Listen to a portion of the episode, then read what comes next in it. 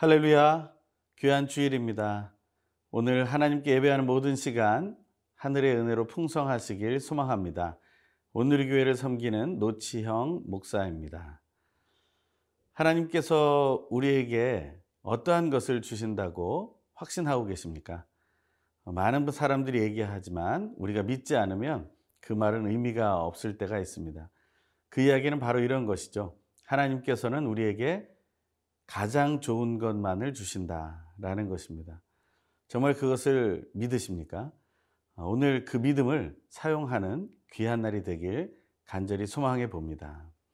오늘 주신 하나님의 말씀은 누가복음 2장 21절에서 40절입니다.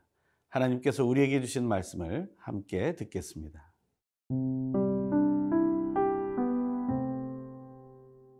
누가복음 2장 21절에서 40절 말씀입니다. 할례할 8일이 되매 그 이름을 예수라 하니 곧 잉태하기 전에 천사가 일컬은 바로라. 모세의 법대로 정결 예식의 날이 참해 아기를 데리고 예루살렘에 올라가니 이는 주의 율법에 쓴 바 첫 해에 처음 난 남자마다 주의 거룩한 자라 하리라 한대로 아기를 죽게 드리고 또 주의 율법에 말씀하신 대로 산비둘기 한 쌍이나 혹은 어린 집비둘기 둘로 제사하려 함이더라. 예루살렘에 시몬이라 하는 사람이 있으니 이 사람은 의롭고 경건하여 이스라엘의 위로를 기다리는 자라. 성령이 그 위에 계시더라. 그가 주의 그리스도를 보기 전에는 죽지 아니하리라 하는 성령의 지시를 받았더니 성령의 감동으로 성전에 들어가매 마침 부모가 율법의 관례대로 행하고자 하여 그 아기 예수를 데리고 오는지라.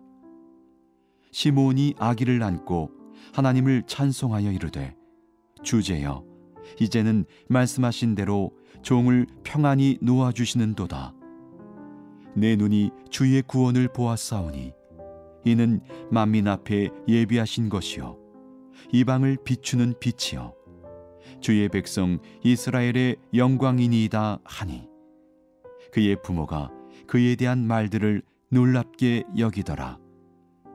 시몬이 그들에게 축복하고 그의 어머니 마리아에게 말하여 이르되 보라 이는 이스라엘 중 많은 사람을 패하거나 흥하게 하며 비방을 받는 표적이 되기 위하여 세움을 받았고 또 칼이 네 마음을 찌르듯 하리니 이는 여러 사람의 마음의 생각을 드러내려 함이니라 하더라.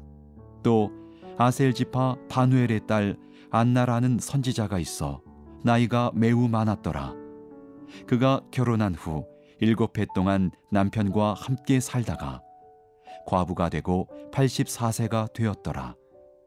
이 사람이 성전을 떠나지 아니하고 주야로 금식하며 기도함으로 섬기더니 마침 이때 나와서 하나님께 감사하고 예루살렘의 속량을 바라는 모든 사람에게 그에 대하여 말하니라 주의 율법을 따라 모든 일을 마치고 갈릴리로 돌아가 본 동네 나사렛에 이르니라 아기가 자라며 강하여지고 지혜가 충만하며 하나님의 은혜가 그의 위에 있더라.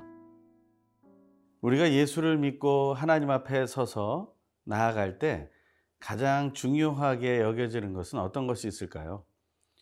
그 처음으로 생각되는 것은 하나님 앞에서 우리가 정결한가라는 것입니다.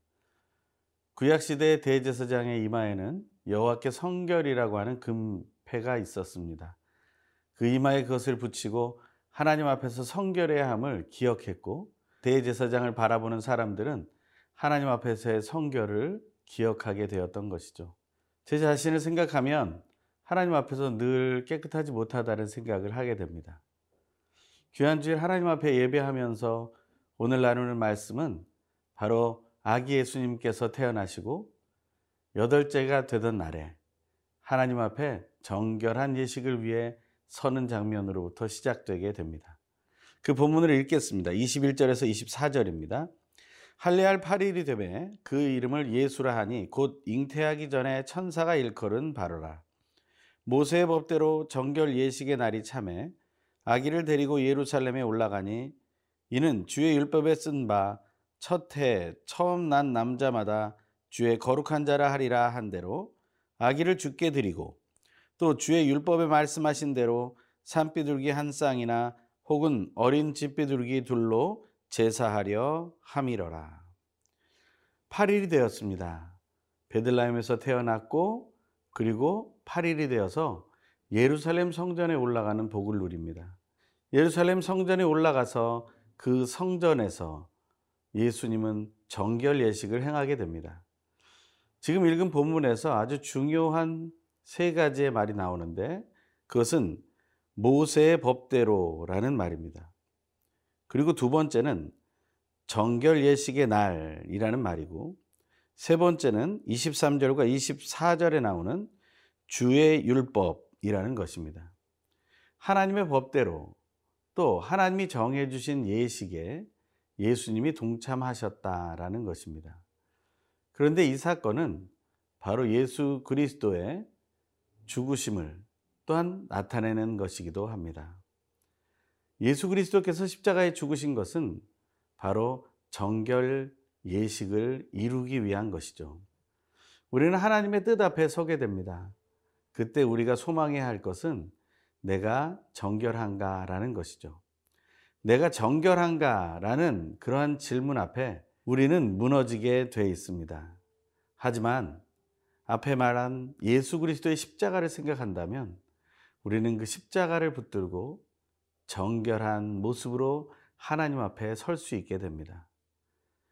우리가 하나님 앞에 서는 귀한 주일, 온전한 예배로 나아갈 때 예수 그리스도의 십자가를 통해 이미 정결케 되었던 그 사건을, 그 사실을 확신하면서 하나님 앞에 온전히 서기를 간절히 소망해 봅니다. 예수의 이름은 어떤 뜻이었습니까? 마태복음 1장 21절에 아들을 낳으리니 이름을 예수라 하라. 이는 그가 자기 백성을 그들의 죄에서 구원할 자이심이라 하니라. 구원의 이름, 그 예수님의 이름을 함께 찬양하길 소망합니다.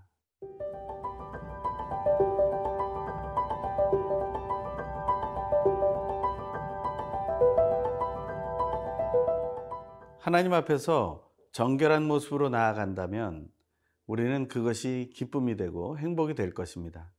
오직 예수 그리스도의 십자가의 사랑만이 우리를 정결케 하고 또 하나님 앞에서의 행복한 삶을 누리게 할 것입니다.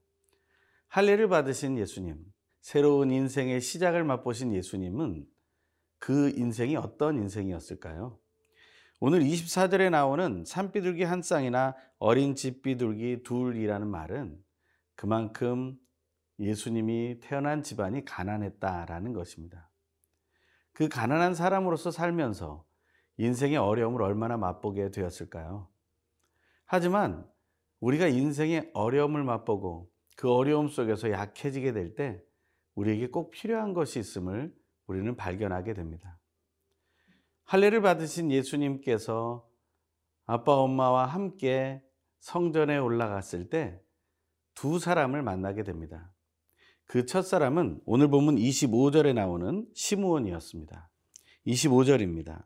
예루살렘에 시므온이라는 사람이 있으니 이 사람은 의롭고 경건하여 이스라엘의 위로를 기다리는 자라. 성령이 그 위에 계시더라.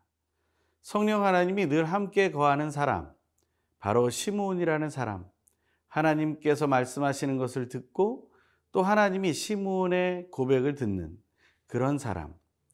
그런 사람이 예수 그리스도를 만났다라는 것입니다. 또 한 사람이 만나게 됩니다. 오늘 본문에 보면 36절, 37절에 나오는데요. 또 아셀지파 바누엘의 딸 안나라 하는 선지자가 있어 나이가 매우 많았더라. 그가 결혼한 후 일곱 해 동안 남편과 함께 살다가 과부가 되고 84세가 되었더라. 이 사람이 성전을 떠나지 아니하고 주야로 금식하며 기도함으로 섬기더니 38절 마침 이때에 나와서 하나님께 감사하고 예루살렘의 속량을 바라는 모든 사람에게 그에 대하여 말하니라. 예수님께서는 할례를 받으신 후에 이 노인 두 명을 만나게 됩니다. 이 시대는 초고령화 시대라고 하죠. 노인들이 많아지는 시대, 사람들은 그 노인에 대해서 부정적인 생각을 할 때가 많습니다. 하지만 성경에서 말하는 노인, 나이가 든 사람들은 하나님과 가까운 사람들이었습니다.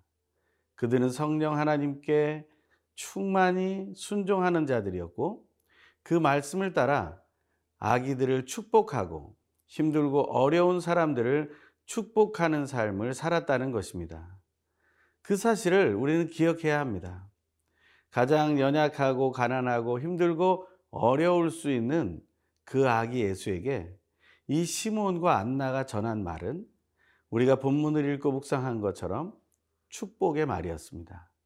이 축복이라는 것은 얼마나 아름다운 것입니까? 우리는 코로나19가 멈추지 않고 계속되는 이 상황 속에서 연약해지고 힘들고 괴로운 순간을 보게 됩니다. 겉으로는 괜찮은 것 같고 웃고 있지만 속으로는 항상 불안해하는 모습들, 또한 경제적으로 언제 어떤 어려움이 닥칠지 모르는 괴로움 속에서 힘들어하는 순간들이 우리 앞에 놓여져 있습니다. 사람들이 점점 예민해지고 관계도 어려워지는 순간이 있습니다. 서로 마음의 여유가 없어서 서로 도울 수 있는 상황이 제대로 있을 수 없게 됩니다. 하지만 이럴 때 우리가 서로 할 수 있는 것은 아기 예수에게 축복의 말을 전했던 노인들, 시므온과 안나처럼 서로 축복의 말을 나누는 것이 우리에게 가장 필요한 것입니다. 귀한 주일 하나님께 예배하면서 우리가 예배 후에 섬기는 자리에서 그 가정에서 또한 앞으로 시작될 한 주간의 일터에서 우리는 서로 축복의 말을 나누었으면 좋겠습니다. 하나님께서 그것을 원하심을 함께 우리가 믿으며 나가길 원합니다.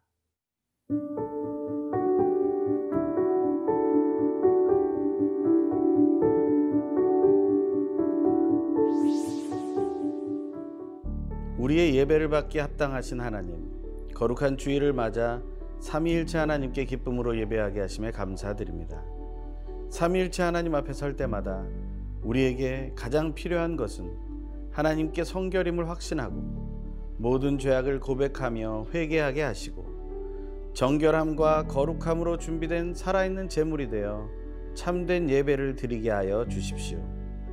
복의 근원이신 하나님을 찬양하기를 소망하며 예수님의 이름으로 기도드립니다. 아멘.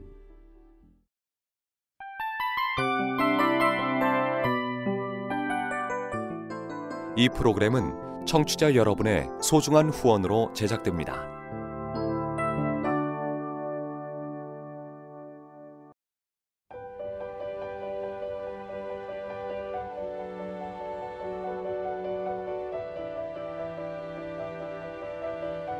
세상에는 수많은 교회들이 있지만 더 깊이 있는 말씀 강해를 찾기 위해 크기로만 교회를 선정하지 않습니다. 보다 좋은 영적 콘텐츠를 더 많이 나누기 위해 방송비를 받지 않습니다. 1년 365일 복음만 전하고 싶어서 우리는 광고를 하지 않습니다. 온누리의 복음을 땅끝까지 CGN TV와 함께 땅끝 선교사가 되주세요.